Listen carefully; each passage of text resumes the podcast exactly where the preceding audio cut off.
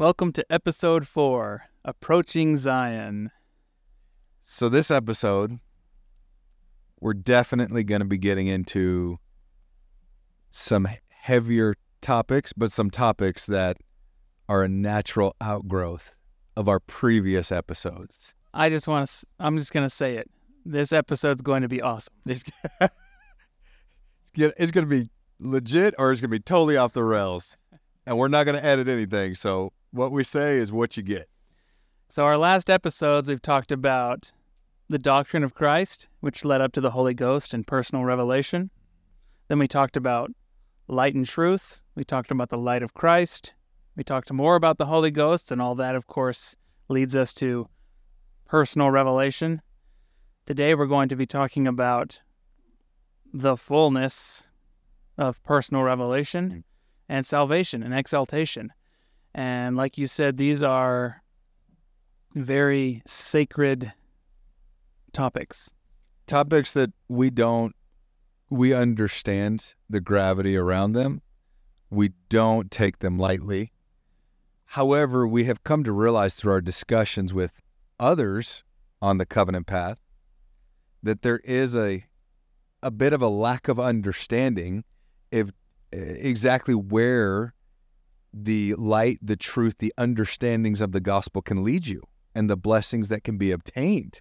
And so this podcast is meant to educate and enlighten and uplift those who are walking the covenant path, our covenant brothers and sisters, to understand the opportunities ahead of them and then to go to the Lord and start to make sense of and rationalize and understand these things personally, independently, outside of our knowledge and our understanding. Right.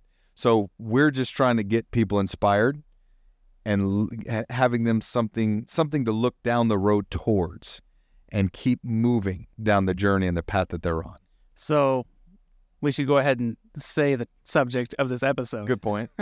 We're going to be talking about the second comforter and making your calling an election sure, which is which are both related to the knowledge that uh, you will become exalted and receive the blessings and privileges of eternal life in the life to come, which is the ultimate blessing that we as followers of Christ are seeking.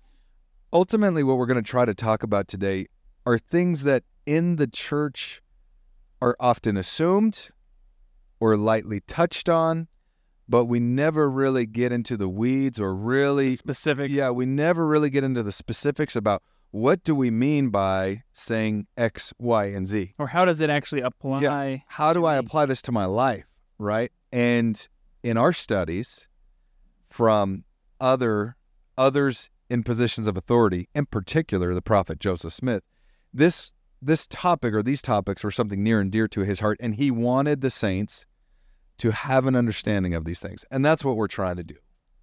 So, kind of the first question that came up was, well, why isn't this talked about much today? I made the joke that the last person to talk about it was Joseph Smith. no, that's not quite true. But it's not subject matter that is talked about specifically and directly mm-hmm. much at all. Going to the gospel library and putting in calling an election, there's not a lot of, of general conference talks that pop up. Yeah. Like the last one I think we found might have been Bruce R. McConkie mm-hmm. in the 80s. Yeah. And and I don't think that's accidental. I do think that the the brethren as the church has grown, as as the the population, the understanding, the the um, just kind of some of the cultural. Well, as the church has grown and gotten bigger and more global, yep. right, you you're dealing with a lot more members. Yep. You have to focus on the least of these people who maybe don't have the background and the understanding to talk about, you know, this the the second comforter, talk about having your calling and election made sure, some of these things that well, that cement eternal life in that discussion. So there are bigger priorities. Well, because Joseph Smith and Brigham Young, those early prophets, when they were preaching, when they were giving a sermon, You know, when Brigham Young was giving a sermon in the tabernacle, who was he speaking to? Well, those were the elect. Yeah. He was speaking to to 70s. He And was speaking Joseph, to other apostles. when So- Joseph was restoring the gospel, that's specifically who the Lord was looking for. Was the elect to to really kick off the restoration and to have faithful saints. And as we're going to see here, a lot of some of our subject matter is coming from like the school of the prophets. Mm. Who who was the audience? Those that would become the leaders of the church. Apostles. Yes, exactly right. So today the church is preaching to a much more general audience, general conference. Yep. How about that? It's like they know what they're doing. So as the church becomes more and more global, the subject mata- material has to become a little more fundamental, Yep. Foundational. and that's good. Yeah. That's that that's what the need is.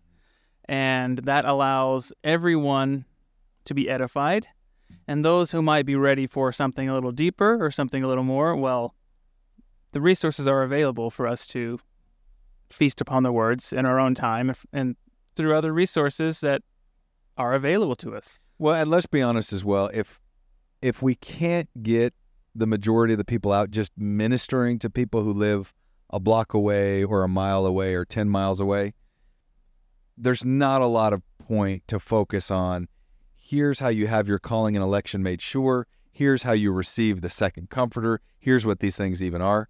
Like there's too many not even doing the basics to where we can move on to advanced curriculum, so to speak. you know, So the next question I had was, well, why should this be talked about? We've established it's not talked about a whole lot publicly anymore. The doctrine is clear. I mean, most of our references are straight out of the scriptures. Doctrine and Covenants has quite a few amazing teachings and references about these these subjects.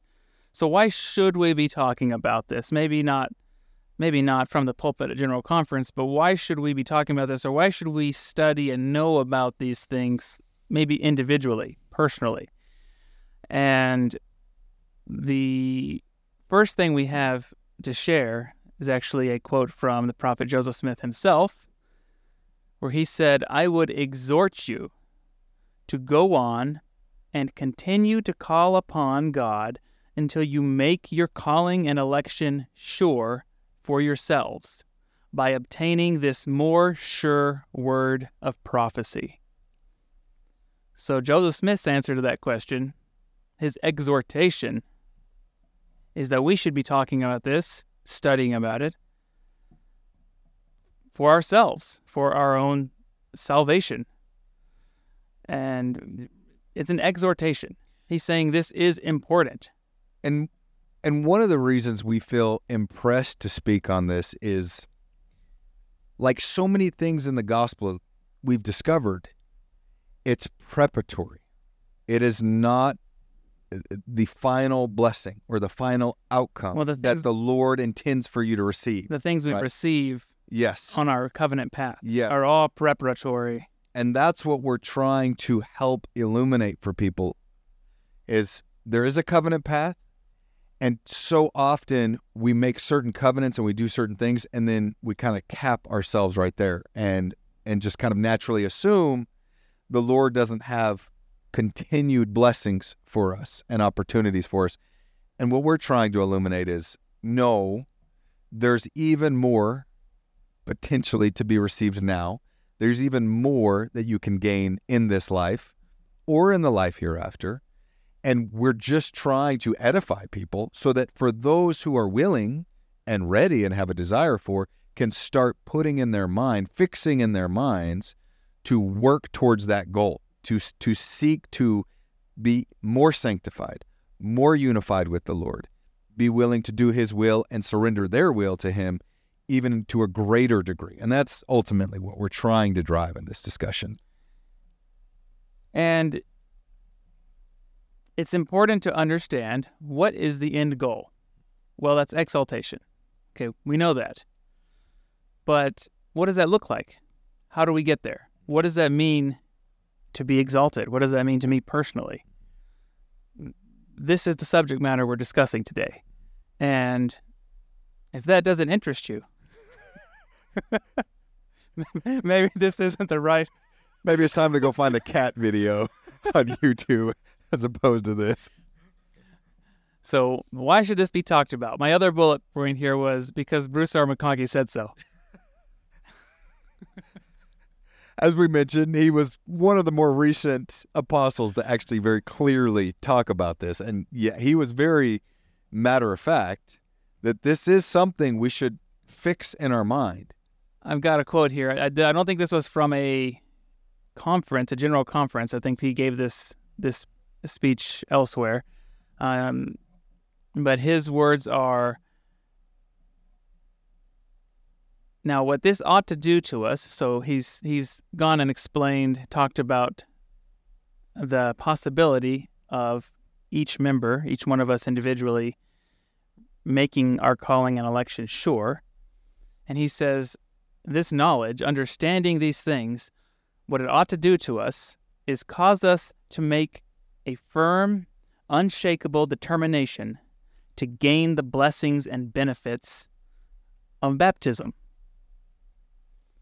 meaning exaltation is a promise that is available to us when we're baptized. That's why we're baptized, to accept Christ and pursue exaltation through his atonement. And having the knowledge and understanding of what that exaltation and what really means, and that it's available to us to seek and to pursue and even receive in life having that knowledge should be a motivating force in our lives. It should change how we think, how we live, what we do. It should give us that clear light and direction on where we're going. And when you when you know the path clearly, you can see it in front of you. It's easy to walk it. Well, and I and I think we'll probably talk about this a little more in depth later on in, in the podcast, but what we've discovered is your calling an election is is given to you when you're baptized. You are now called and elected to become and to receive these blessings we're discussing. Mm-hmm. What what we want to further clarify today is how do you have that calling and election made sure? That's where we're going with this. That all who are baptized by holy priesthood keys and authority have that calling and election available to them. But there is a way to have that calling and election made sure or sealed upon you. Sealed upon you, right? For eternity. And that's where we're going with this is this is not something meant to be received by an elect few of God's covenant children. God intends for as many to receive these blessings as are willing to partake of it. So we're going to talk about the concept and doctrine of the second comforter and making our calling and election sure. And as we'll see, they they are related topics, but they are not the same. Yep. And first thing we'd like to talk about is just the concept of the comforter in general. We were saying second comforter. Well, that means there's a first comforter. so, who are these comforters and how do they apply to us? Uh, the first scripture we'd like to pull up here is from John, John 14, where you can look at 23 to uh, 23 to 26. Let me hop over here. Jesus answered and said unto him, If a man love me, he will keep my words, and my Father will love him. And we will come unto him and make our abode with him.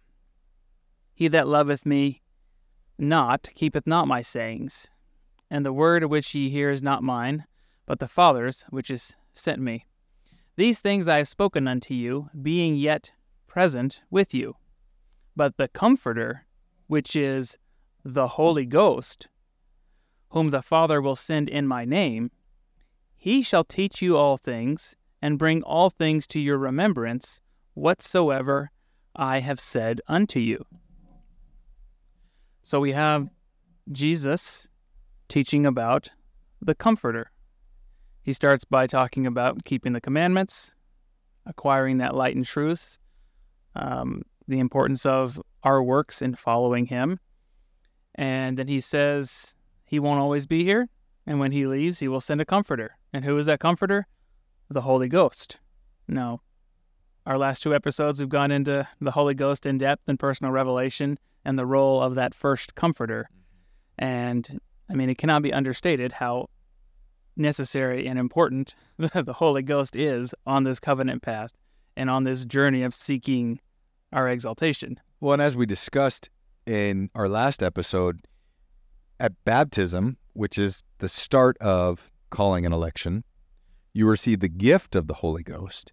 To receive a fullness of the Holy Ghost, that is obtained so that we can be sanctified as we make further covenants with the Lord, right? As we remain true and faithful, as we go to the house of the Lord and continue down that covenant path. So that is basically a summary of how do we receive a fullness of the first comforter that Christ himself promised to us. And then we're going to scroll up here to verse 16. And Jesus says, I will pray the Father, and he shall give you another comforter, that he may abide with you forever. So we've got the comforter, and we have another comforter. And let's read a little bit about what Joseph Smith um, said about this other comforter. The prophet Joseph Smith said, After a person has faith in Christ, repents of his sins, and is baptized for the remission of his sins, and receives the Holy Ghost by the laying on of hands, which is the first comforter, then let him continue to humble himself before God, hungering and thirsting after righteousness, and living by every word of God. Then it will be his privilege to receive the other Comforter, which the Lord hath promised the saints. Now, what is this other Comforter? It is no more, no less than the Lord Jesus Christ Himself. The first Comforter is the Holy Ghost. The second Comforter, or the other Comforter, is Jesus Christ. So when I hear you say something like that, I can just imagine a lot of people hearing it saying to themselves, You mean to tell me that the second comforter spoken of, that we apparently should be seeking after, is somehow or some way a personal relationship with or understanding of, manifestation even, from Christ Himself? The short answer to that is yes, absolutely. And we'll have several examples here coming up, but what we want to fix in people's mind is as a child of God and as one who Christ loves eternally and infinitely, why would you not, through your faithfulness, qualify to then receive the second comforter, which is Christ Jesus. Once again, we need to understand we cannot limit what is available to us. We should not limit what the Lord has prepared for us. And we should be doing the opposite without limitations, running and seeking after those blessings that He's willing to bestow upon us but too often we allow the things of this world to distract and to persuade us to spend time putting our efforts and our energies elsewhere to where we cannot receive the second comforter that Christ promises. Yeah, the scriptures say you should run faster than you have strength. That doesn't mean you shouldn't run as fast as, as you, have, have strength. right? So in John 14, in verse 23, which we read earlier, Jesus said, If a man love love me, he will keep my words, my Father will love him, and he will come unto him and make our abode with him. So Christ is, is referencing this other other comforter, comforter yeah. saying the Father and the Son will make their abode with that person. And that's actually clearly taught in Doctrine and Covenants 130, verse 3, it references John 14, 23. Joseph Smith was it was revealed to Joseph Smith that the appearing of the Father and the Son in that verse is a personal appearance.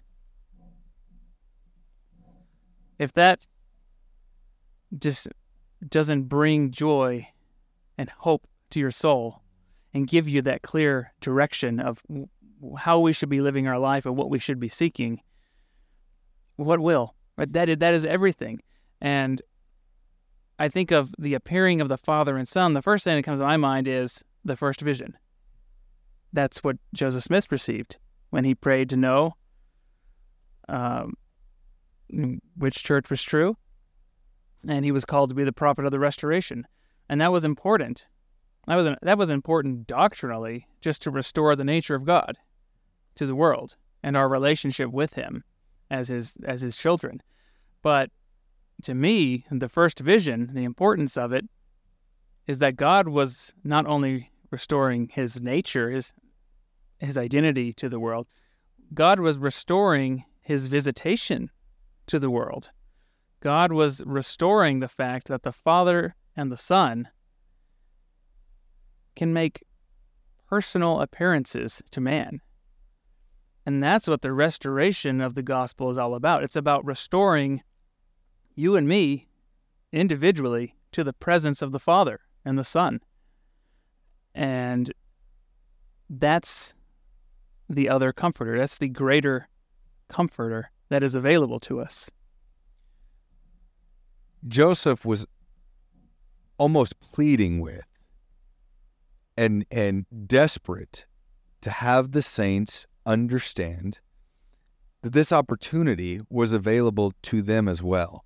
One of the amazing things about the prophet Joseph, he was in a position to really take far more liberties or far more uh, advantage of the miraculous things that had happened to him.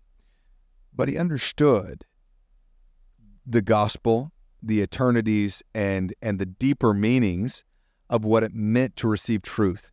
And he knew how important it was for people to understand these blessings he had received were available to them as well. Now, that does not mean that God is going to appear to you and say, you are now the prophet, and you don't need to listen to the man who I have ordained through the proper mechanisms as the prophet of God.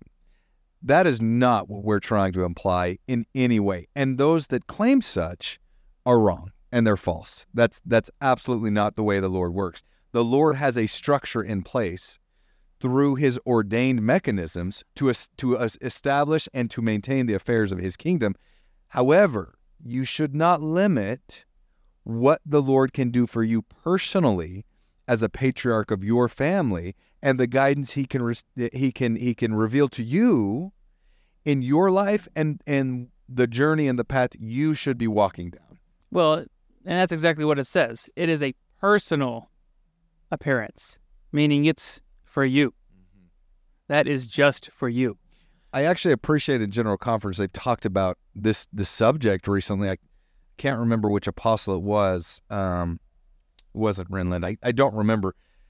But they were talking about how they had a gentleman he knew, a brother he knew, came to him and said, Hey, I know the Lord is revealing new scripture. He wants me to go into this building and find this new scripture that needs to be revealed to the world. And he immediately knew, no, that's not that's not how this works.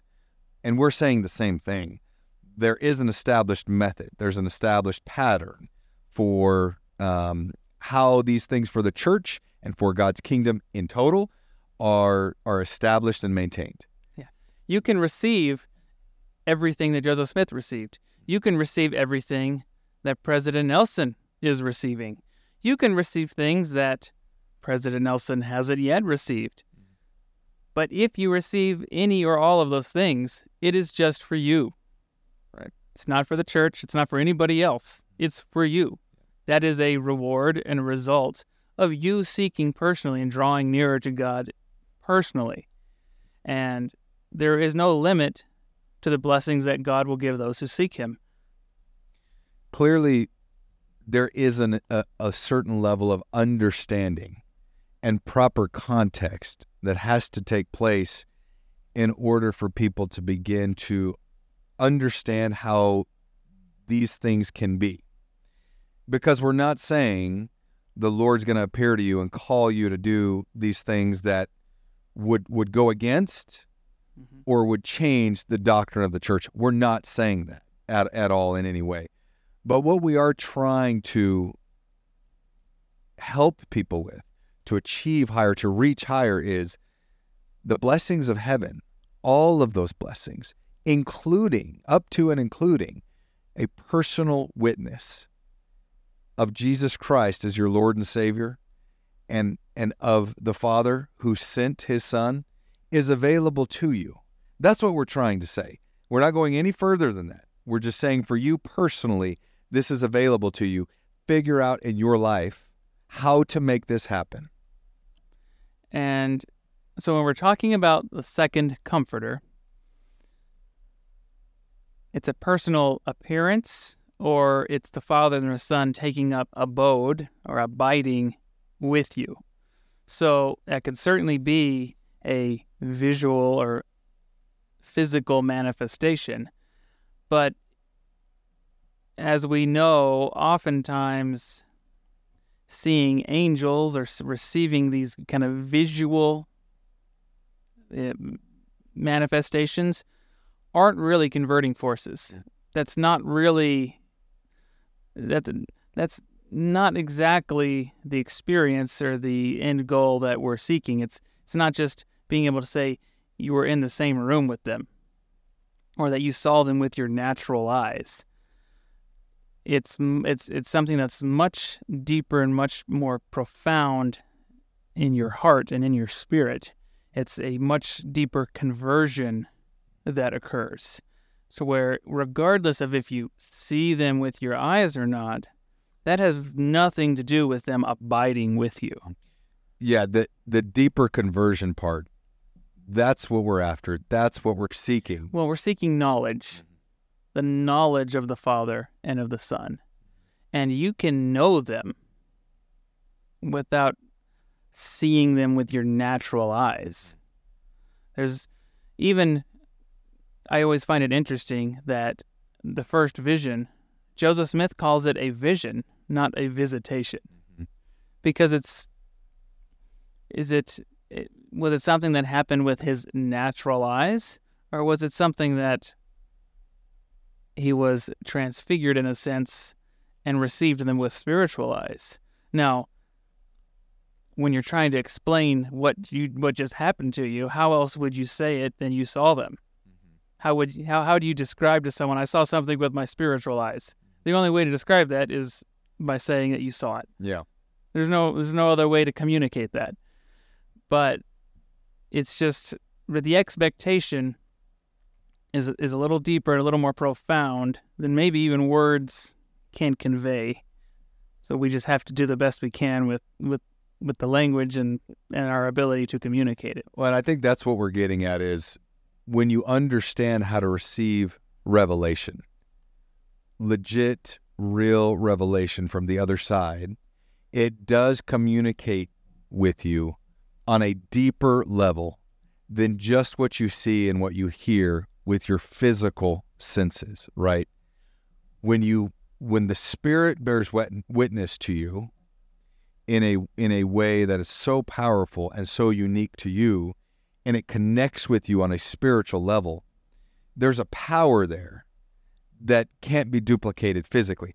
And and what we're saying with this is the spirit through through you the spiritual aspect of you, you can receive such a powerful witness of Christ and of God the Father. You can receive this second comforter even if it's from a, a spiritual, a, a revelatory spiritual aspect that doesn't happen with your physical eyes. Mm-hmm.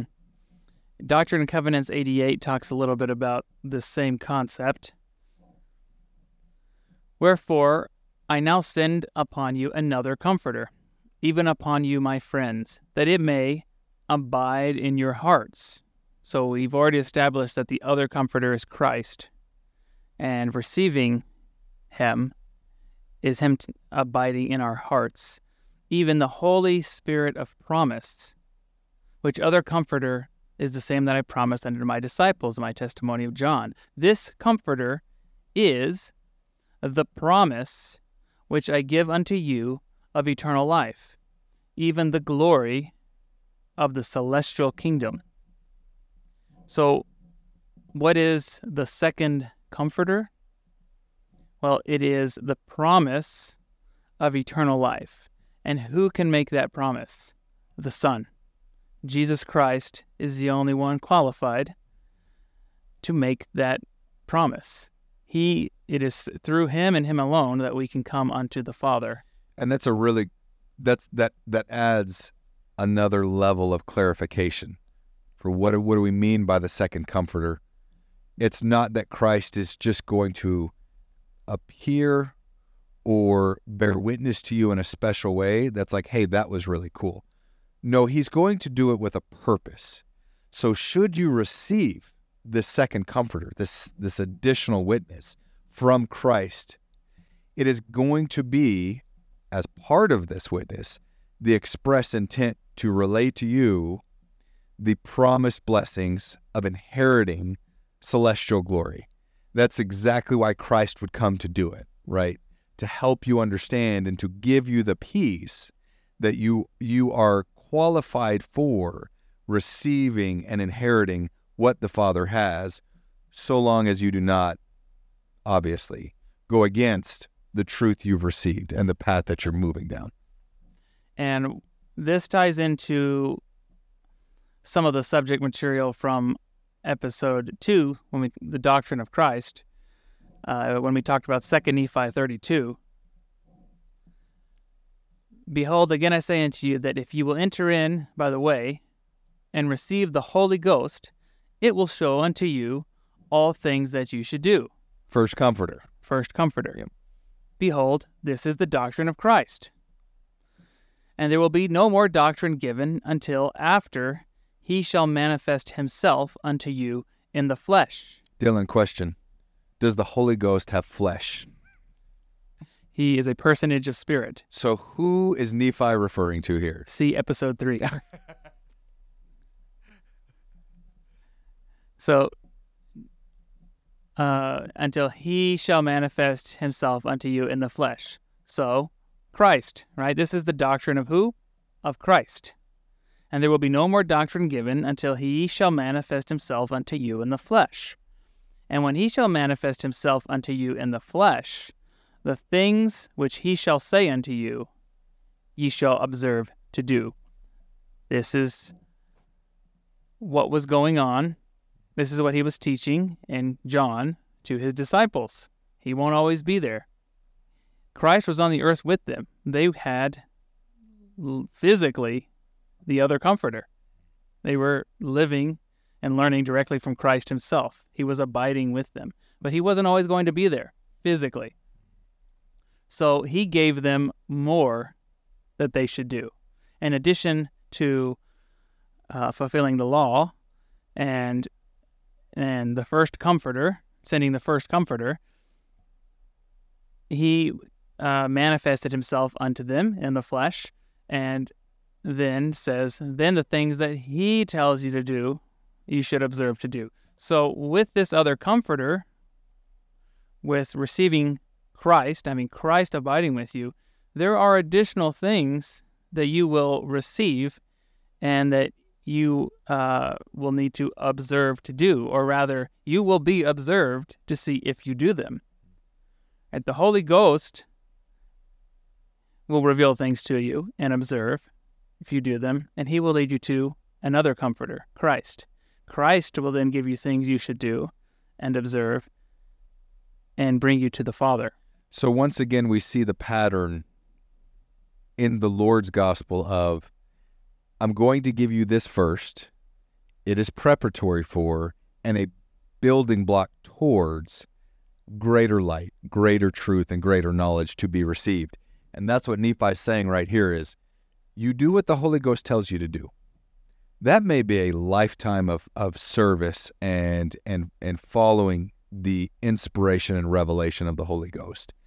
But if you do so faithfully and not be deter- deterred in any way whatsoever, the day will come when Christ himself will say, Well done. I now have further things for you to do. You are now prepared to, to live a higher law, which Christ himself will administer to you and will give unto you. And and with those things comes the higher promise of eternal life. So it's still a promise, it's still looking forward, preparatory, but it's from an even greater source. So you start off with the promise given to you from the Holy Ghost, and then you can receive that same promise of eternal life from the Savior, from Jesus Christ.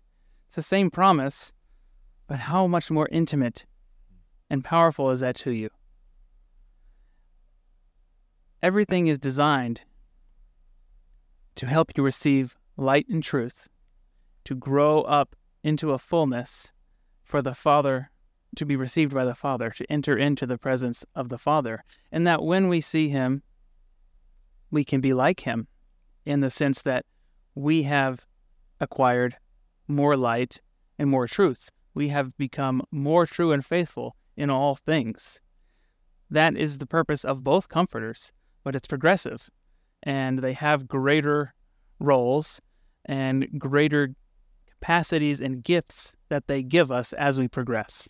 It I mean, this is a very natural natural thing to happen. If somebody else tells you, "Hey, so and so is going to give you or you're going to receive something from so and so, or so and so said you're doing a really good job at whatever it may be. But when that person themselves comes to you and tells you directly, You've done such an amazing job.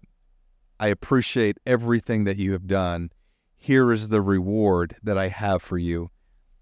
How greater it, is that? It's it's it is a deeper, greater level of appreciation of love, of joy, and of peace in your heart, and you feel connected to that individual in a deeper sense that you would not be able to otherwise. And that's what Christ is seeking to do is to deepen that connection with us and to show us that greater love that he has to to um, bestow upon us. But you have to prove true and faithful first with what the Holy Ghost is giving you. Because if you can't do that, then the Lord Himself cannot just say, well, it's okay.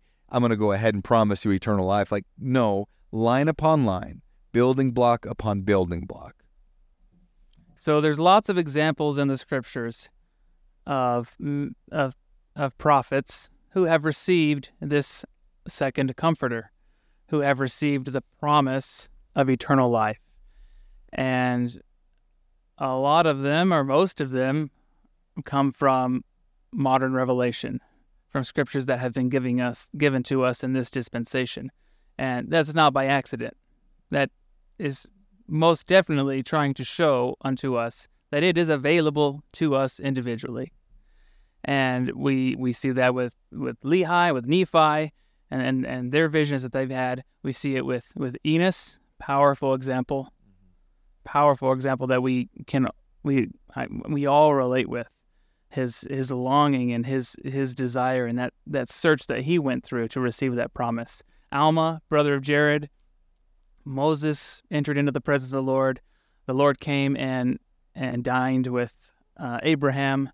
The Lord appeared to Paul. Stephen saw the heavens open uh, and saw the Father and the Son. Of course, Joseph Smith. Uh, I'm sure there's others but just go through the scriptures and you can find this over and over and over and over again that the Lord makes the promise. He gives the promise to people individually. He recognizes their faithfulness and he promises them the eternal life. Now, that's still a promise that will be given to them. And there's still obviously a requirement to continue enduring enduring in that path and being true and faithful. But that greater promise gives you greater capacity. And that's the blessing that's available to all of us individually. So two points. First, a lot of what we just referenced, or examples we just referenced, obviously come from the Book of Mormon. There's a reason for that. We talk in the church a lot about the Book of Mormon containing the fullness of the gospel. And we tend to limit what does that mean, the fullness of the gospel? Well, we're trying to to open up to people's minds and to their hearts is the fullness of the gospel also includes receiving these blessings that the Lord has made available to us, receiving the second comforter, having your calling and election made sure. So there is a reason the Book of Mormon has been saved for this day. Second, as we've discussed before, we have a natural tendency to believe that the examples in the scripture are the exception, not the rule.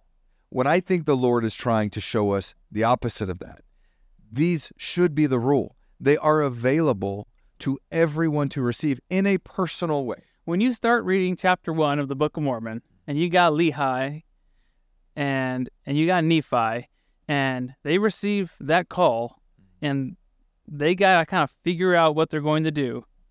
Like, how relatable is that? Mm-hmm. Right? Nephi, he's just going along with his father. He even has to go and pray about and figure out for himself that, that this is all true. And I mean, how relatable is that to us individually? Is how can you how can you not say that the Book of Mormon is trying to say Nephi's path is our path? And it, the amazing thing is, I wish we had the Book of Lehi. Unfortunately, that was part of the lost manuscript. But I think we would find in the Book of Lehi that at first, what was happening to Lehi seemed very ordinary and very normal. Probably started receiving some promptings, started to have an understanding that things are not going the way they should be going. But he was he was being true and faithful. He knew what was right.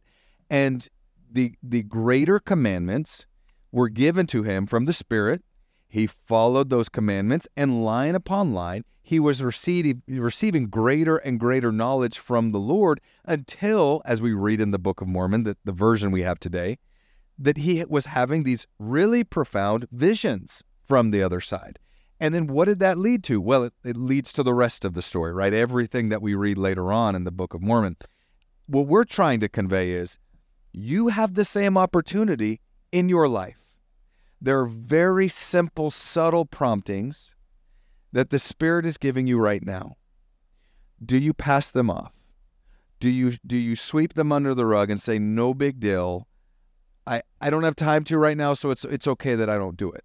Or do you start committing to following those simple things? And as you do that, the door is going to open a little more and the Spirit's going to give you a little bit more. And frankly, you'll be proved, you'll be tested a little bit more. But as you remain true and faithful to that, greater and greater blessings and outpourings of the Spirit are headed your way to where you can get to the point where personally you can receive visions, manifestations, revelations for your family, just as Lehi did, just as Nephi did. That whole story is about receiving revelation in a deep, sincere, powerful way for your family, to be a true patriarch. That's what Lehi received. That's what Nephi received. And that's what we have the opportunity to receive should we act on the subtle promptings that lead to greater promptings down the road. I really love that idea about Lehi didn't start off just perceiving visions, and it wasn't just randomly given to him. He had lived his life line upon line until he was in that position that God could call him and use him as an instrument. Um, I think that should cause us all to reflect a little bit on our capacity individually. And what really resonates to me, and this sounds like a scary thing, but you commented that as you receive more, well, you will also be tested more. Opposition in all things, right. And so, opposition in all things, but also you start with small and simple things, but the time may come when something great is asked of you, and you need to be ready to do that. And it will not be easy. You think it was easy to head off into the wilderness and abandon everything? Well, Laman and Lemuel show us that it was not easy. It was. they didn't want to do it. They had not lived their life in a way that they could receive small and simple things into them. So how on earth were they going to be successful in in that, that great thing? They just they they had already rejected uh, the gospel time and time again prior to that. It wasn't like you know, it wasn't it wasn't like they didn't have opportunities to be ready. Yeah. Of course they had.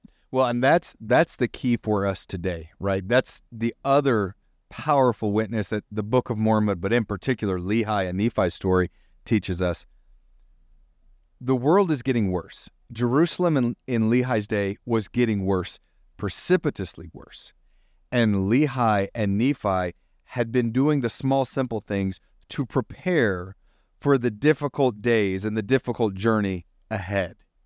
Laman and Lemuel, not so much. They kind of reveled in and enjoyed what was going on in Jerusalem at that day. And so when when the difficulties came, they were not prepared. For us today, the prophet is telling us it's getting worse.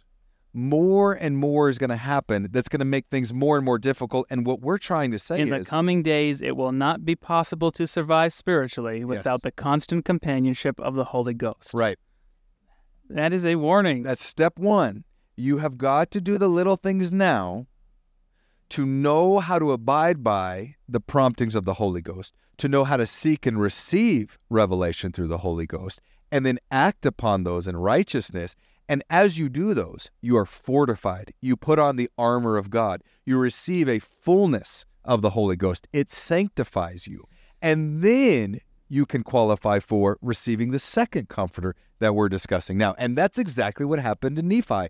Not through, um, uh, it, was not through roses, uh, you know, a bed of roses that was just laid out before him. He truly had to suffer, take up his cross, and he bore it well. And through that, he received powerful manifestations and received the second comforter. And, and he himself heard the voice of God the Father. But that didn't just happen one day. He had prepared to receive those things. So I'd like to read one scripture to wrap up this section of the episode about the second comforter here. Doctrine and Covenants 8868, one of my favorite scriptures.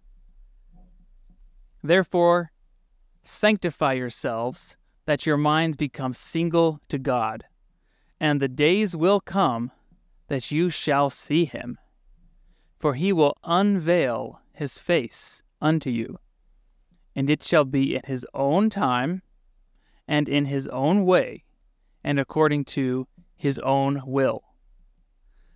It's a beautiful promise that if we sanctify ourselves, if we are true and faithful to our covenants, and gain sanctification through the atonement of Christ by being true and faithful to our covenants, he will make himself known to us. He will unveil his face unto us. Again, well, what does that mean? Does that mean seeing him with our physical eyes? Maybe. Maybe. Yeah. But what it actually means is in his own time, in his own way, according to his own will. What that means is it will happen in a way that is perfectly tailored To you. to you. Yep. What you need and what will most benefit you and help you get to the finishing line. Throw that back up on the screen real quick because the next verse remember the great and last promise which I have made unto you. Cast away your idle thoughts and your excess of laughter far from you. Mm. What is he trying to teach us there? I mean, that's right out of the the, the temple. Exactly right. About that that's that's the law of the gospel. Yep. That is the charge that we receive.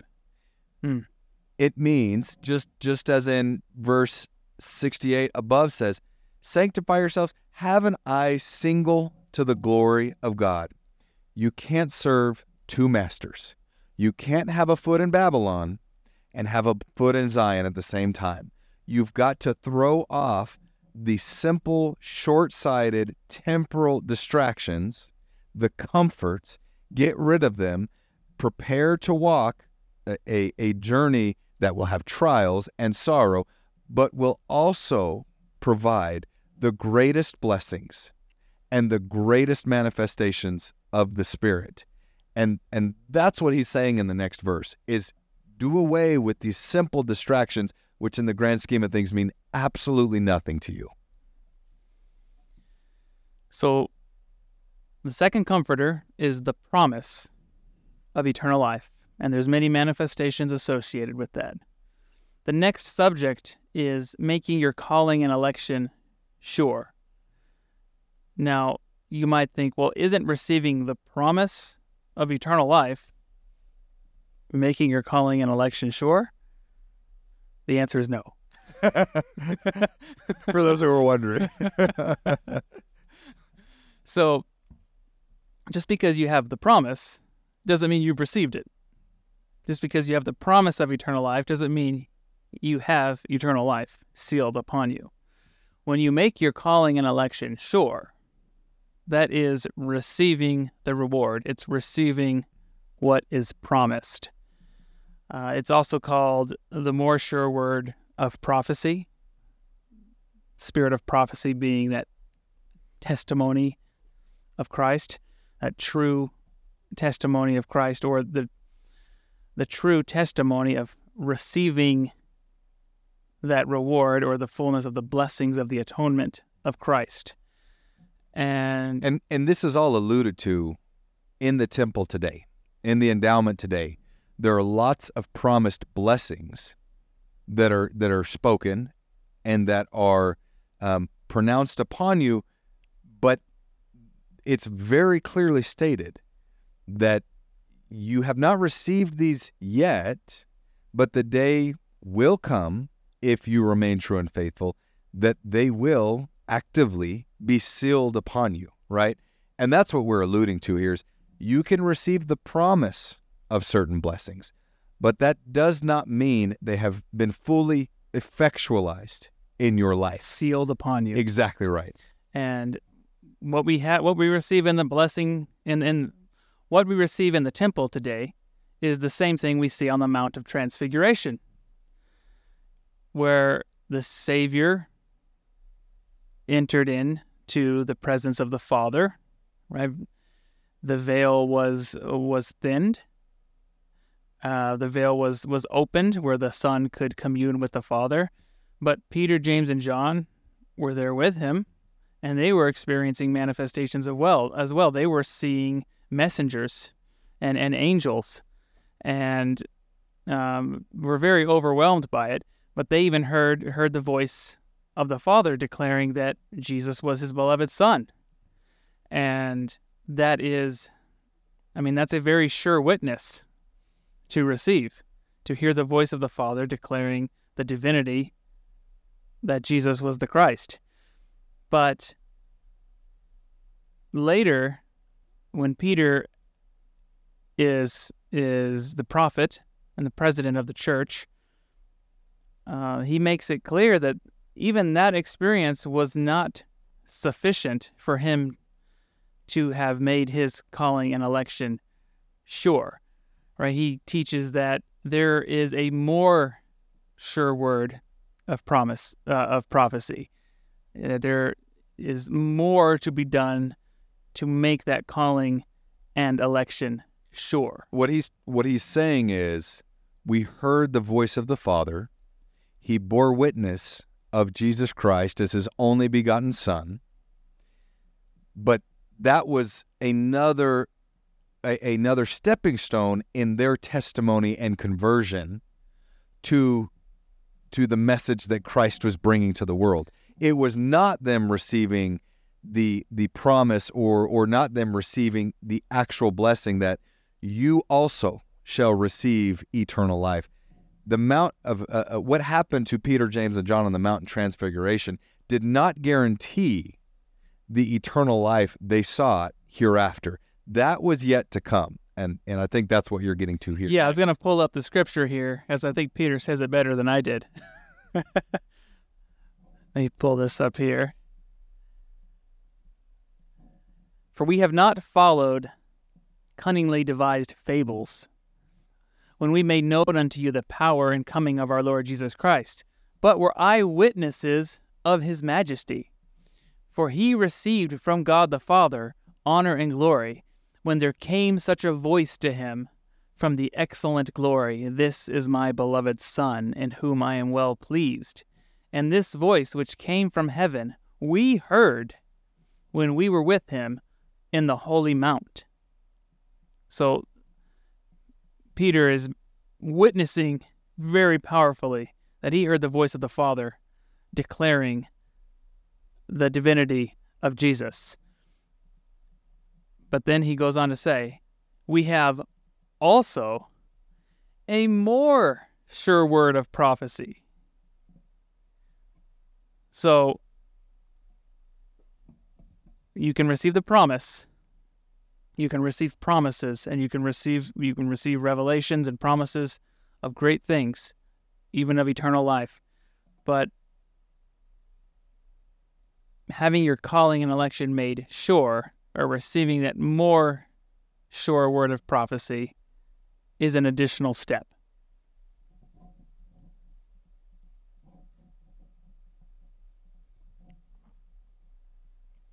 So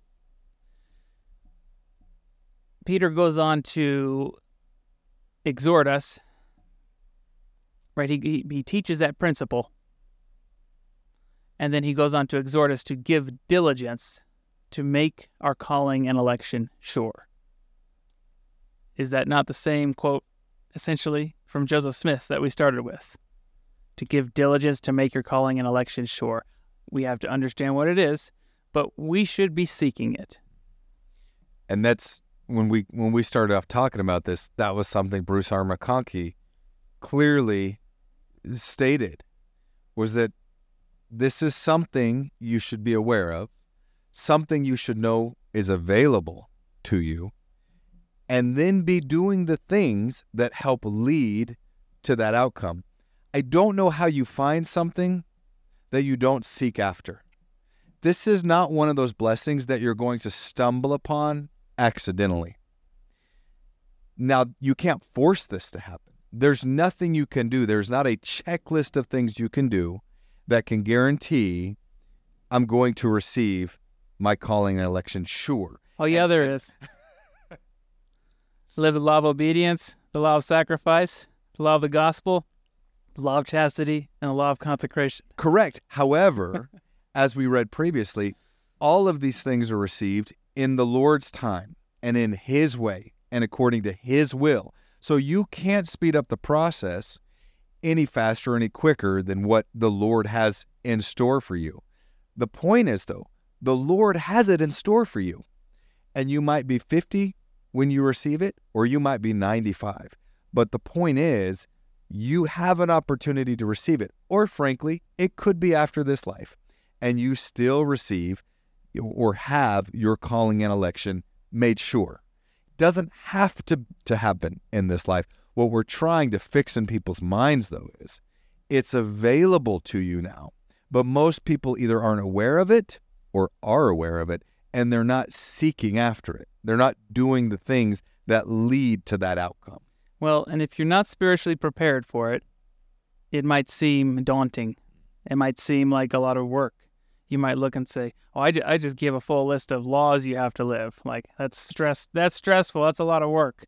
Well, you you have to. Your heart has to be in the right place. If if you're if you're being coerced to live the laws, well, that's not that's not how it works. And a different way of saying we need to be living all those laws is actually the way that that Peter was teaching it. Let me go back to it here.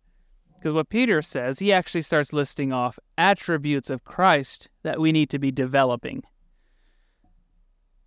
Giving all diligence, add to your faith virtue, to your virtue knowledge, to your knowledge temperance, temperance patience, to patience godliness, to godliness brotherly kindness, to brotherly kindness charity. For if these things be in you and abound, they make you that ye shall neither be barren nor unfruitful in the knowledge of our Lord Jesus Christ. So, the natural consequence of living the laws that we covenant to live is developing Christ like attributes. You don't develop holy attributes if you're doing something by coercion. That's not how it works. You have to have your heart in the right place and be doing things for the right reason. It's not about what you do, it's about who you are and who you are becoming. And you know you know you're on that path when just as Peter outlines here, when you not only are striving to do these things and to develop those attributes, but you want to. Your heart is in the right place to where you seek those godly attributes, those Christ like attributes. And that's coming from somebody who, you know, obviously has spiritual ups and downs and has has periods of time where I feel much closer to having those attributes on a daily basis. And then there are times when I feel like, wow, this is so much more difficult for me today. Well, he says, if things, if these things be in you, and abound, so we can have them at times and a moment. We can be in the process of developing them, and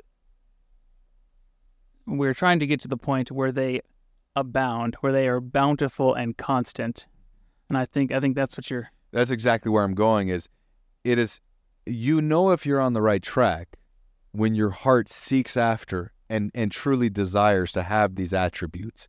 And if there are periods where you feel like you don't, keep going because that change of heart is an ongoing process.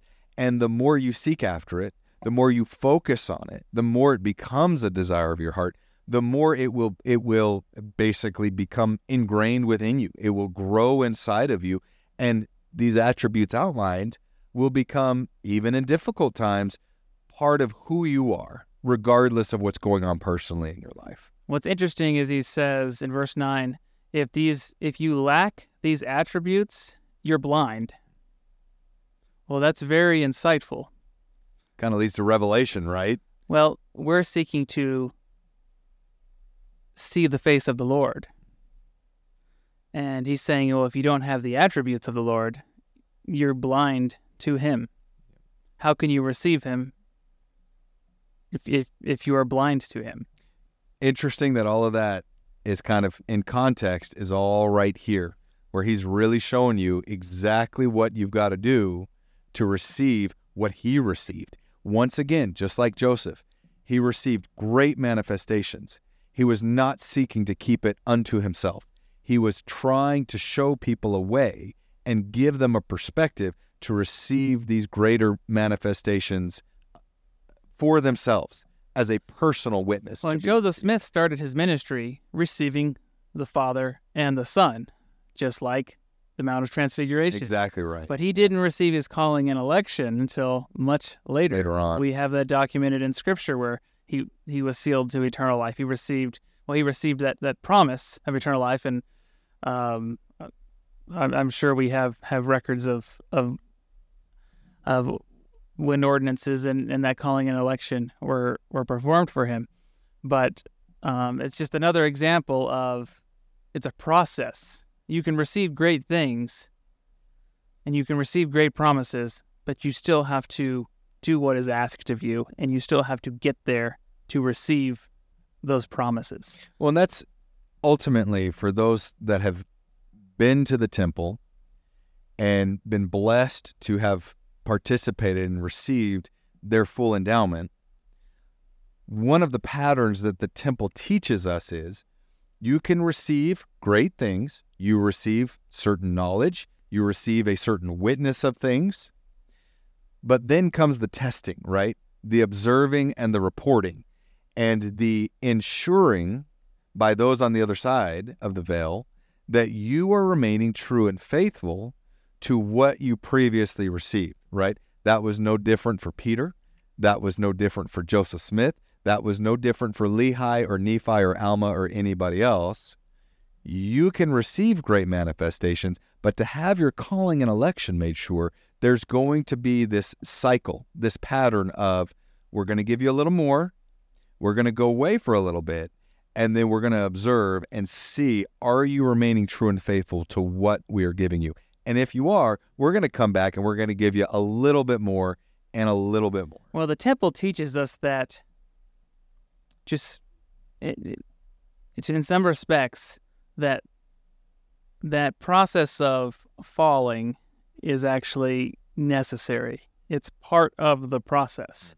And this this progression towards the presence of the Father is a roller coaster of receiving more, being left alone to be true and faithful, and not quite doing it, Mm-hmm. having to go through that repentance process, and then overcoming it. And now you're greater than you were before.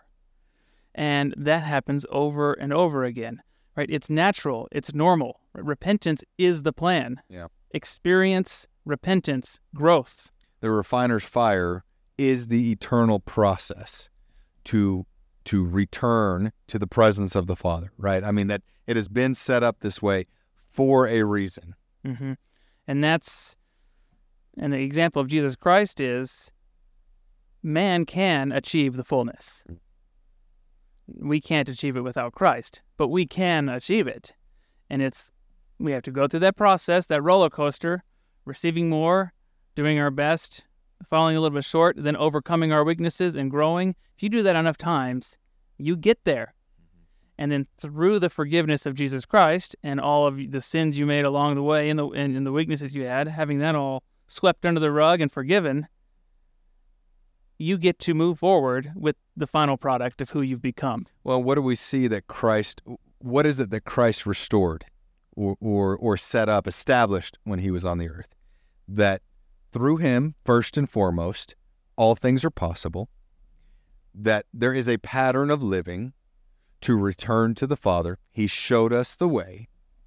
That through proper priesthood keys and authority, that basically seals or enforces what Christ did for us, and that all of these things combined now open up all the blessings of the Father. And that is what has once again be res- been restored to the earth that the pattern of living has been established, the fullness of the gospel has been restored, and then to unite and to bind all of these things, sacred priesthood keys, the authority to act in the name of Christ has been established once again. And and all of those things combined really are the recipe to receive all that the Father has. And then once you receive or make your calling and election sure, well, what does that actually mean for you? We we have an idea that well that means exaltation or that means having not just the promise but actually receiving that blessing or having those promises sealed upon us in a way that God is bound by his side of the covenant. So, what does that mean? What are the blessings of making your calling and election sure? Well, it's the realization of those preparatory blessings we receive in the temple. And it's the fullness of the Melchizedek priesthood. What is the Melchizedek priesthood? Why is it named after Melchizedek? Well, because Melchizedek was both a king and a priest. He was a priest and a king unto the Most High God. And that is why he is used as a symbol. His name is used as a symbol for the holy priesthood after the order of the Son of God, because that is what the the Melchizedek priesthood is designed where that to lead us. That's where it's designed to lead us is to our becoming both kings and priests, queens and priestesses to the most high God.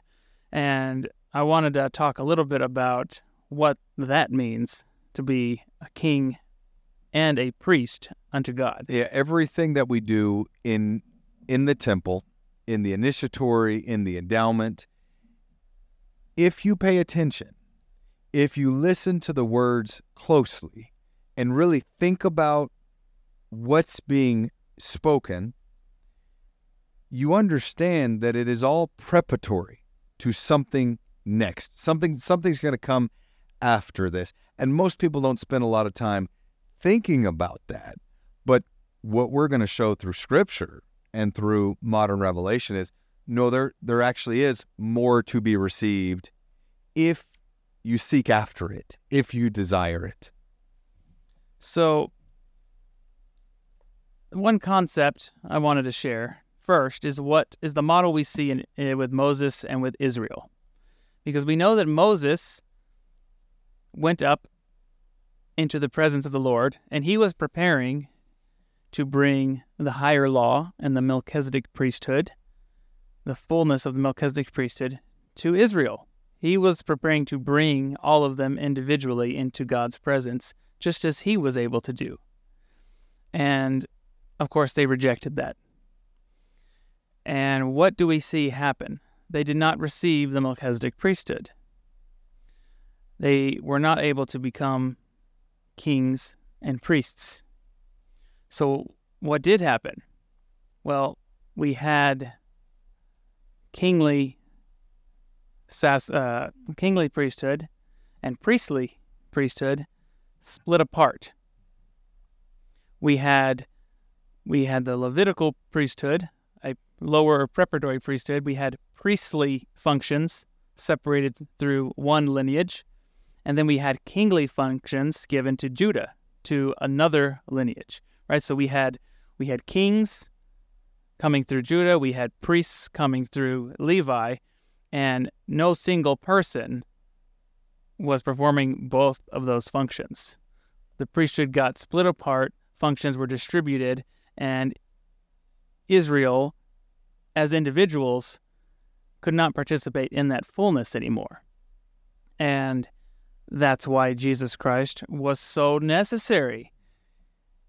He restored that fullness of the priesthood, the Melchizedek priesthood that Moses had. He brought it back, and he was both priest and king. He was heir to be king. He was the rightful king by blood, and he was also our high priest with higher priesthood. He could perform both priestly functions and kingly functions. And he brought that higher priesthood, he restored it to the earth, he, est- he set up his church, his gospel, to then give that freely to the world and to Israel. And then, of course, uh, he used his his position to perform the atonement and unlock all of those blessings, um, the fullness of those blessings to us individually. And it is it is fitting as well that Melchizedek, who was a king and a priest, wasn't didn't Abraham also have to go to Melchizedek yes, to to realize the fullness of his blessings as well? That's so symbolic. The fact that that has been restored to the earth. Think about that for one second. What Abraham went to receive from, the, the blessings Abraham was looking for. Most t- today, the children of the, the, the literal children of Israel, the, the Jewish people, they look to Abraham as the end all be all. But a- Abraham would say, no, look to Melchizedek, who is both a king and a priest. And what we're talking about is in the house of God today, once again established and restored to the earth, those promised blessings of Melchizedek, king and priest, are once again being pronounced upon and people are being prepared for to receive those blessings. That's extremely profound and something that, that most people don't quite pick up on when they go to the temple for the first, second, or 50th time. They don't realize how significant the blessing is that they're being given. We're going to talk about this later, but there's a great concept there, and it's all woven into the temple. But there is there is priesthood blessings through Moses. There's priesthood blessings through Abraham. There's priesthood blessings through Melchizedek, and of course, all that comes from Christ. the ultimate source of Jesus Christ. So I'd like to read a little bit here. I've got um, The Seer by Orson Pratt. And there is a, a, periodical he put out where he talks about, uh, it's called Power and Eternity of the Priesthood. And he actually talks about these priestly and kingly uh, authority and functions of the priesthood. And I, just, I love the way that he writes. He's, very, he's so clear and succinct in the way he explains things. So I just wanted to read this the priestly authority is universal, having power over all things. The kingly authority, until perfected, is limited to the kingdoms placed under its jurisdiction. The priestly authority, appoints and ordains in, to the kingly authority. But the latter never appoints and ordains the former, meaning kings never appoint and ordain high priests. Priestly authority controls the laws of nature and exercises jurisdiction over the elements, as well as over men. Kingly authority controls men only and administers just and righteous laws for their government. Where the two are combined and the individual perfected, he has almighty power both as a king and as a priest. Both offices are then merged in one king and priest unto the Most High God. As a king, you can rule and reign in the house of Israel. You can rule and reign as a patriarch over eternal posterity. And then as a priest, you can give the word of God to that posterity and make the fullness of the blessings available to all of them. And you have authority, or it is given unto you to do all of that in and of yourself.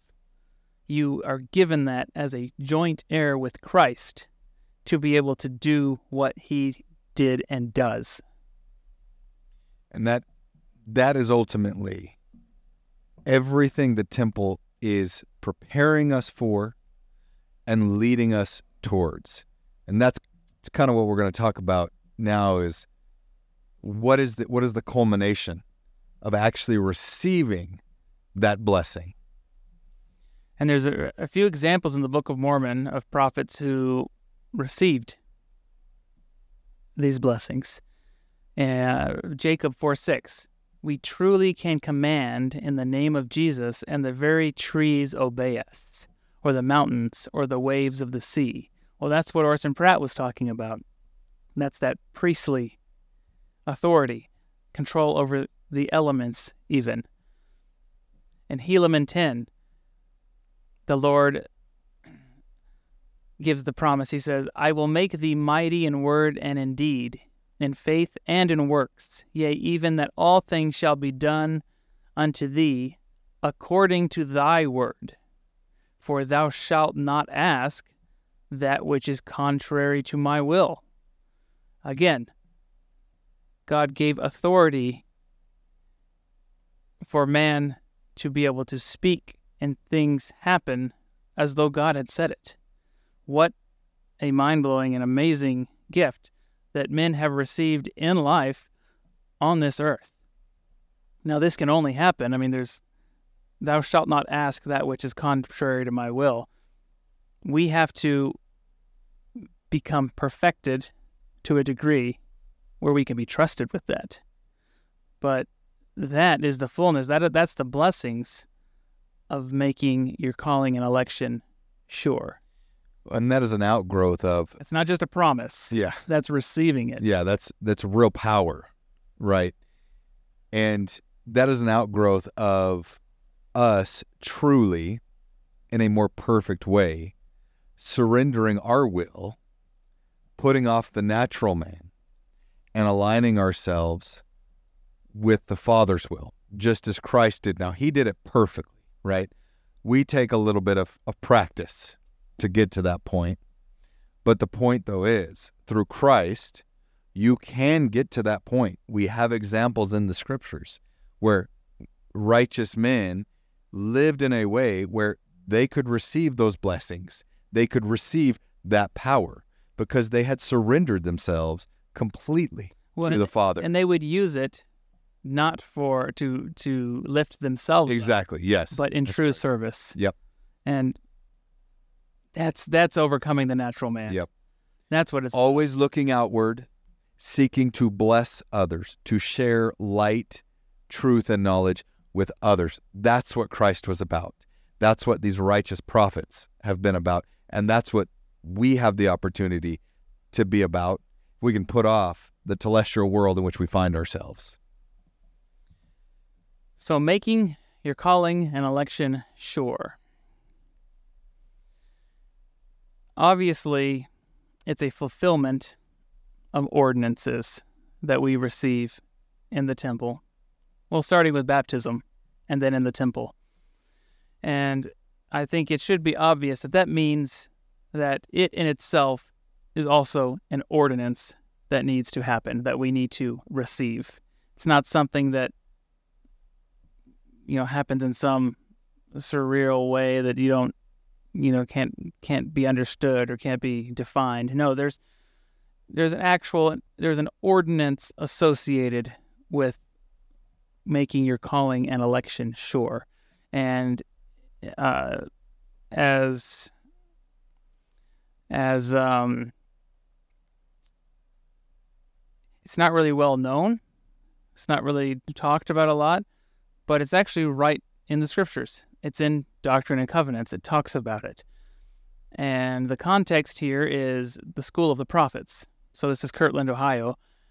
Joseph Smith began the School of the Prophets, and to initiate the students into into the school, the Lord revealed. This is Doctrine and Covenants 88, verse 139 the Lord revealed the ordinance of the washing of feet. And in verse 138, it gives the purpose of revealing that ordinance. And the purpose is to make them clean from the blood of their generation. So that should immediately bring your mind to the temple and to the blessings and promises that we make and receive. And of course, the ordinance of washing of feet takes you to the New Testament, where Christ administered that to his apostles, to those elect that he had chosen to give his power on the earth after he left. We look at that that uh, story in the New Testament in particular, and it almost seems out of place it almost seems out of context. And the way we've interpreted it as the the humility, the the the grace, the um the, the condescension basically of Christ to go below all things, that he would even wash the feet of his of his apostles, right? And all of that may be true, but what we're saying is no, like so much in the New Testament, this was yet another priesthood ordinance bestowing actual power upon those who would need it once he's gone. He's no longer here today. Can we do we honestly believe that that power is not needed on the earth today? The answer is of course it's needed that power that he exercised is needed on the earth today. And what we're what we're saying is that power is not meant strictly for the prophet and the apostles that are on the earth today. Now they certainly have keys that are unique to their position. That can't be denied. I mean, we are not going to receive certain keys to administer the affairs in the kingdom of God on earth. However, that power is still available for us to exercise certain rights and privileges in our personal life to withstand the the trials and the temptations that are coming or that are here now right so that power exists and the lord seeks to bestow it upon us it's not something we discuss or talk about often in in in the church but nevertheless the ordinance is in plain sight for those that are willing to see it. And the beautiful and amazing symbolism and imagery of that ordinance that we see in the New Testament of Christ washing the feet of the apostles. What what is he teaching them? What is that ordinance designed to teach them?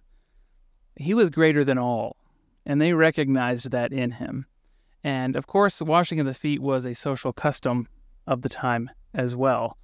And it was it was something that servants would do to cleanse them though. Yes. The washing of the feet was meant to cleanse them from the dirt that had that had of the world. piled up on them. the dirt Exactly of right. the world that they were carrying around with them. And the apostles uh, protested. They said, "You should. There's no way I'm going to let you, greatest of all, do this to me." just as John the Baptist did when Christ went to him to be baptized. Same thing. And in what that you know, and then they said, "No, I should be washing your feet," which probably indicates that they maybe even had done that, put themselves and lowered themselves, and recognized Christ before as a social custom, and maybe even he let them, he let them let them do that. But this time he said no. Right, this was more than a social custom. This had a purpose, and And it, and it was necessary. And- That's the other thing. and just as they were willing to put themselves beneath him and recognize him, now he was of his own free will and choice condescending, putting himself beneath them and showing to them that he was considering them equal to him. He was recognizing them now as his peers, as equal to him, co heirs to the Father's kingdom and to inherit all that the Father has. And that's just, that just, I just feel the spirit of that and the humility. And it's to think about that being available to us in Christ, recognizing us with that level of humility. It's, it's almost, it's almost incomprehensible. Well, and it and it it it leads us to understand that having your calling and election made sure implies that through this example and through this ordinance when that is pronounced upon you when you are given that power it is not meant to elevate you above others it is a call to lift others up. You now have real power and authority, and it is your duty now Christ was teaching bring others up. that he, greatest of all, they consider themselves well below him. Mm-hmm. What was he showing them? He had fulfilled his mission for them and had lifted them up to where he was, where he considered them equal to him. Amazing. Yeah. And what's interesting is that if they're all now equal in Christ's eyes, well, that they are one. They are united. They are one in heart. So we see principles of Zion being formed. And Joseph Smith explained to the members of the, the, the school of the prophets that the ordinance of washing of feet was a restoration of the New Testament practice, and it was calculated to unite their hearts. Again, one of heart, one of purpose, Zion. And the very common quote of Zion is there's no poor among them. They are have all things in common or all things equal. And what we see happening here is all being made equal at the highest level available as priests and kings. Joint heirs with Christ. So, you know, how could there be no poor among them? Well, if everyone is a king, mm-hmm. there would be no poor among them. Unlike unlike telestial law, when men try to make all people equal, that generally the outcome of that generally is everyone's brought down to a lesser lesser level, lesser state of being. You have less, but guess what? Everyone's now equal. Whereas a celestial way of making everyone equal is everyone is brought up, everyone is elevated.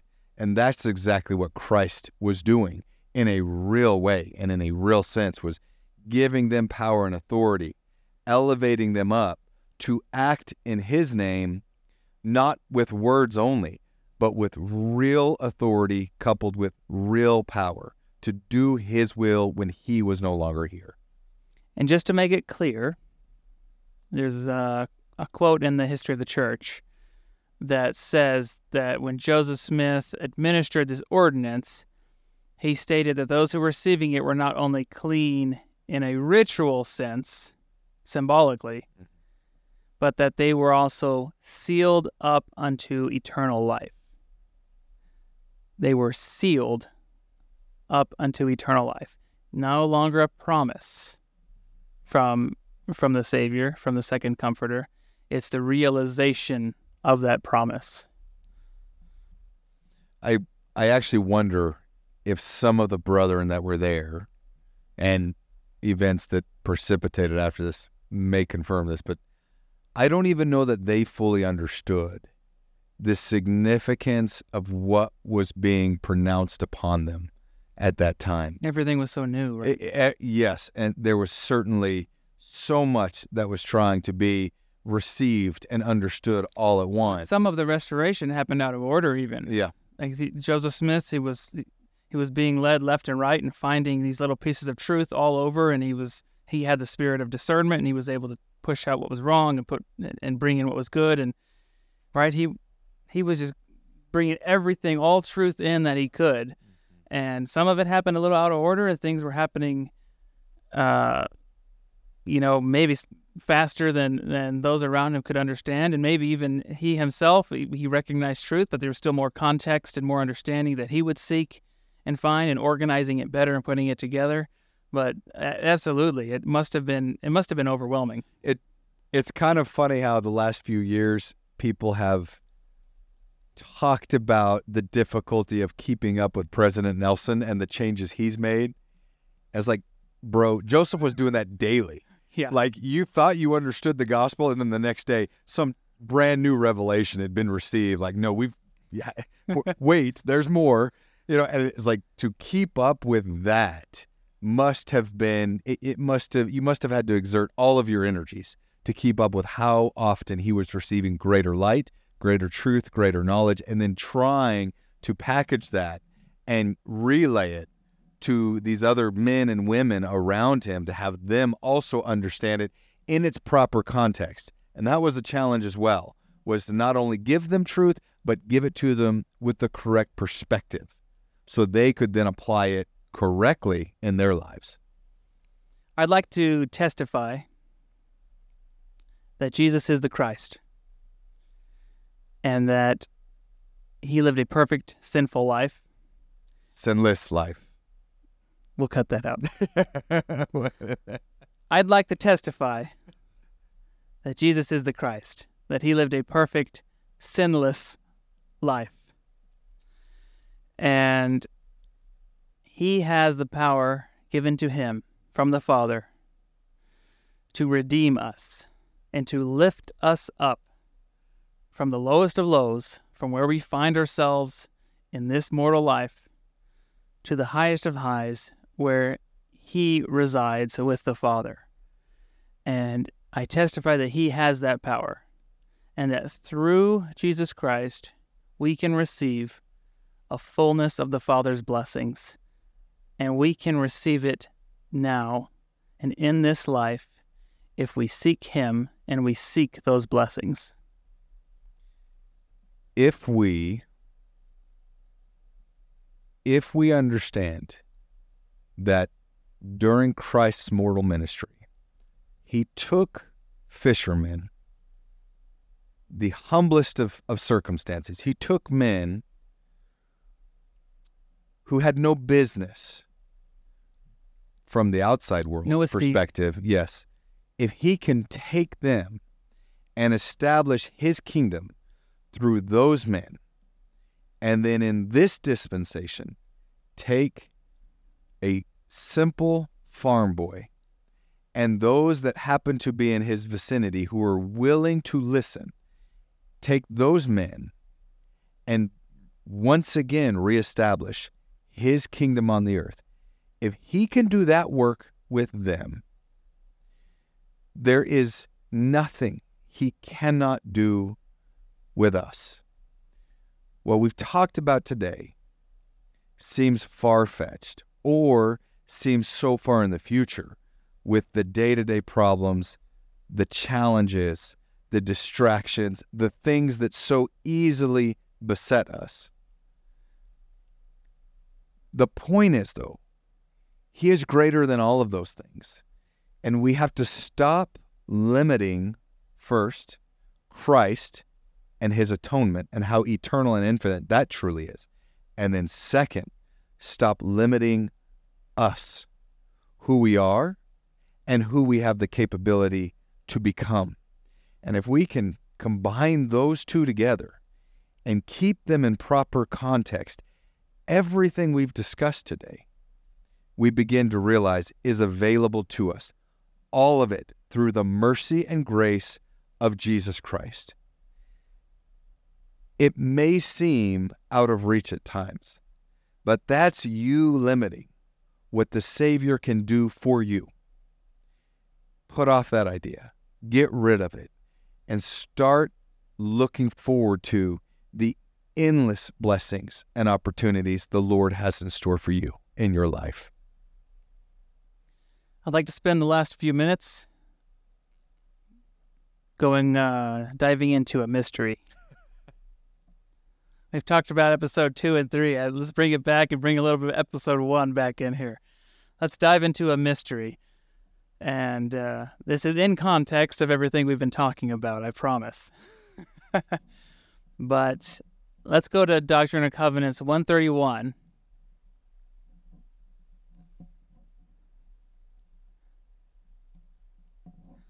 And let's talk about the celestial kingdom. In the celestial glory, there are three heavens or degrees. So, plan of salvation, within the celestial kingdom, there are three degrees. And we know that the highest degree is exaltation. And it's always come across as a bit of a mystery, the other two degrees. But there's some hints in here that are very insightful. In order to obtain the highest degree, a man must enter into this order of the priesthood, meaning the new and everlasting covenant of marriage. And if he does not, he cannot obtain it. He may enter into the other, but that is the end of his kingdom. He cannot have an increase. Well,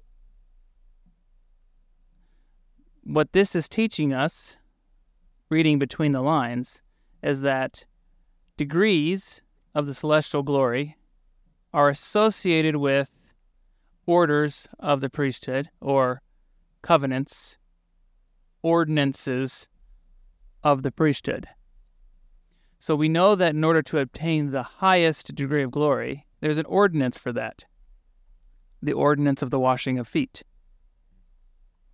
And in order to obtain that ordinance, the highest degree of the celestial kingdom, a man must first into into a, a different order of the priesthood or receive a different ordinance of the priesthood, which is the sealing ordinance, the new and everlasting covenant of marriage. So you can't receive the highest ordinance without receiving the second highest ordinance. And if you do not receive that the the ordinance of sealing, well, then you can enter into the other degree of glory, and that would be the end of your kingdom. You would not have increase, because without the sealing covenant, there you don't have that eternal posterity. So what we learn here is that the ordinances of the temple are associated with three degrees of glory of the celestial kingdom. We have all the preparatory ordinances of the endowment, which bring us into the celestial kingdom, but without increase. It's, it saves us individually. We learn to live celestial law and we make those covenants individually. But if we do not receive the sealing ordinance, that is the end of our increase. We are ministering angels of the celestial degree. Through the second ordinance, the sealing ordinance, we receive a higher degree of celestial glory where we have our spouse and we are qualified for increase, eternal increase, but we do not have a fullness of authority, which we receive by the final crowning ordinance of the gospel with the washing of feet. We do not, um, we qualify to be, to have patriarchal and priestly authority to minister the gospel to our increase, to our posterity, but not necessarily combined with kingly authority to rule and reign at the highest level. And that was just a very profound insight that I had during my studies uh, in, in preparing for, for this episode, and how the three great ordinances of the temple are really associated with positions or degrees of glory within the celestial kingdom. And the Salt Lake Temple is actually outlined and designed in a way that uh, that demonstrates this pretty clearly because the sealing rooms are an extension of the celestial room. So you have to first make it to the celestial room to then receive the higher ordinance of sealing.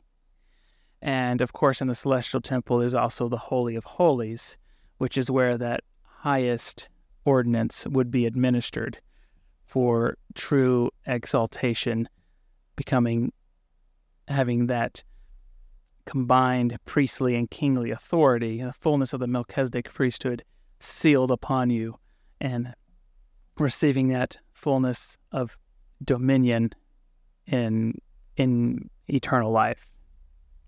And this actually provides a lot of context because we don't typically in the church talk about we spend a lot more time focusing on telestial, terrestrial, celestial glories, but we don't really get into the details of okay, we know the celestial is divided further into additional glories, but how do we break that down? How do we quantify that, you know, for our temporal minds to be able to, to understand? But the more you learn about the, the temple, the ceremonies in the, the temple, the ordinances in the temple, you begin to understand where the initiatory and the endowment is leading you to the the new and everlasting covenant. Yeah, to to the celestial room, but then to receive the sealing covenant right. pronounced upon you, and then as we've discussed recently here in this in this episode, once you have that sealing covenant and those blessings pronounced upon you, well, there's an additional ordinance you get to participate in and and and to be a receiver of you know. And as you mentioned, that would that would be associated to the the holy of holies, you know. And and as we discussed before we started the podcast, it's interesting that each of these three degrees of glory, as we kind of outlined in our discussion today, apply to a certain uh, a priesthood authority, right? Priesthood of, of Aaron, that's kind of initiatory and endowment. Of Moses. Uh, Moses, sorry, Aaron, said Aaron. Aaron and Moses. Aaron and Moses together, yep the the sealing covenant, which would be associated to Abraham and, and the Abrahamic covenant and, and the, the promise of posterity. And then, as we discussed, who did Abraham go to to seek additional blessings? Melchizedek, the highest, the king and the priest. And that would be representative of exaltation. And that's what we're after. And and thus we see that the temple is beautifully and perfectly designed to bring us the blessings of Moses, the blessings of Abraham, and the blessings of Melchizedek, all through the grace of Jesus Christ. And that just makes the gospel perfect. It makes it beautiful. And it makes the restoration of the gospel, it just brings so much clarity into the necessity of God calling a prophet in our day to restore all of these truths and to restore this priesthood. There is no other way. This is the established way that the Lord himself set up. And it is the greatest blessing in the world to live in this dispensation. Not only to live in this dispensation, but to have been born into or to have found the fullness of the gospel. And it is such it is such a blessing in my life.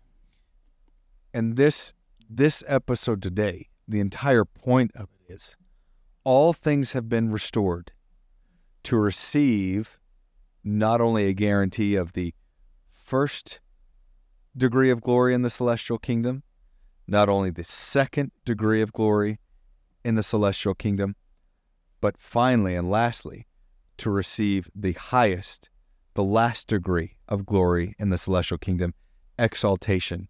And there are real ordinances. The second anointing in the temple is real. We don't discuss it much, we don't talk about it much, but it's there. I don't say this to minimize or to trivialize these things, but to solidify in people's minds how real these blessings are and available. Yeah.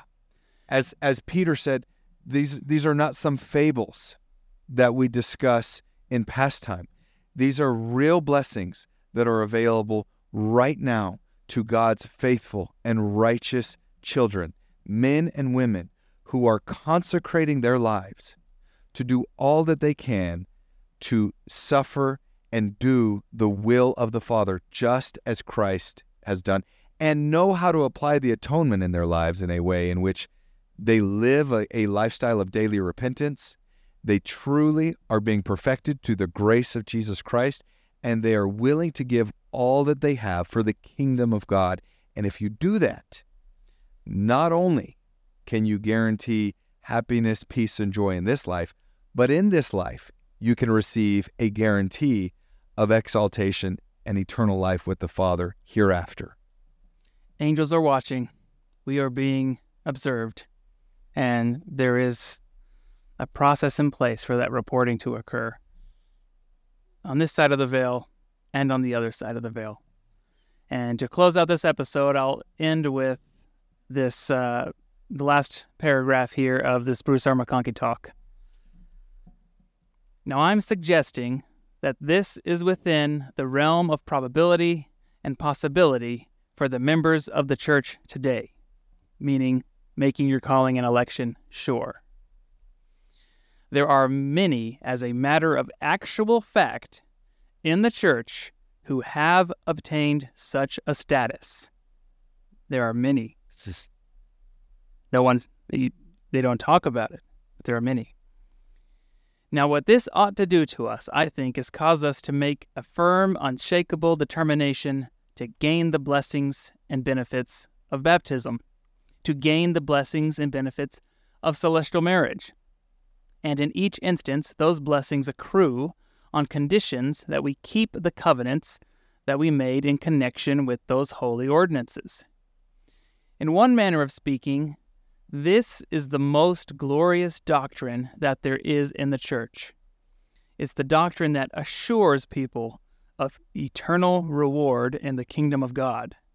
And by the grace and glory and goodness of a merciful Father, He's restored in this our day the knowledge, the doctrine, the keys, the priesthood, the powers, everything that's needed to seal men up unto eternal life. And our objective, our goal, our aim, our determination in this life should be, or is, to press forward with that steadfastness and devotion, which will give us complete peace and satisfaction and joy in this life, and then eternal life in the world to come. He that doeth the works of righteousness shall receive his reward, even peace in this life and eternal life in the world to come. In the name of Jesus Christ, amen. Amen. Elder McConkie had it figured out.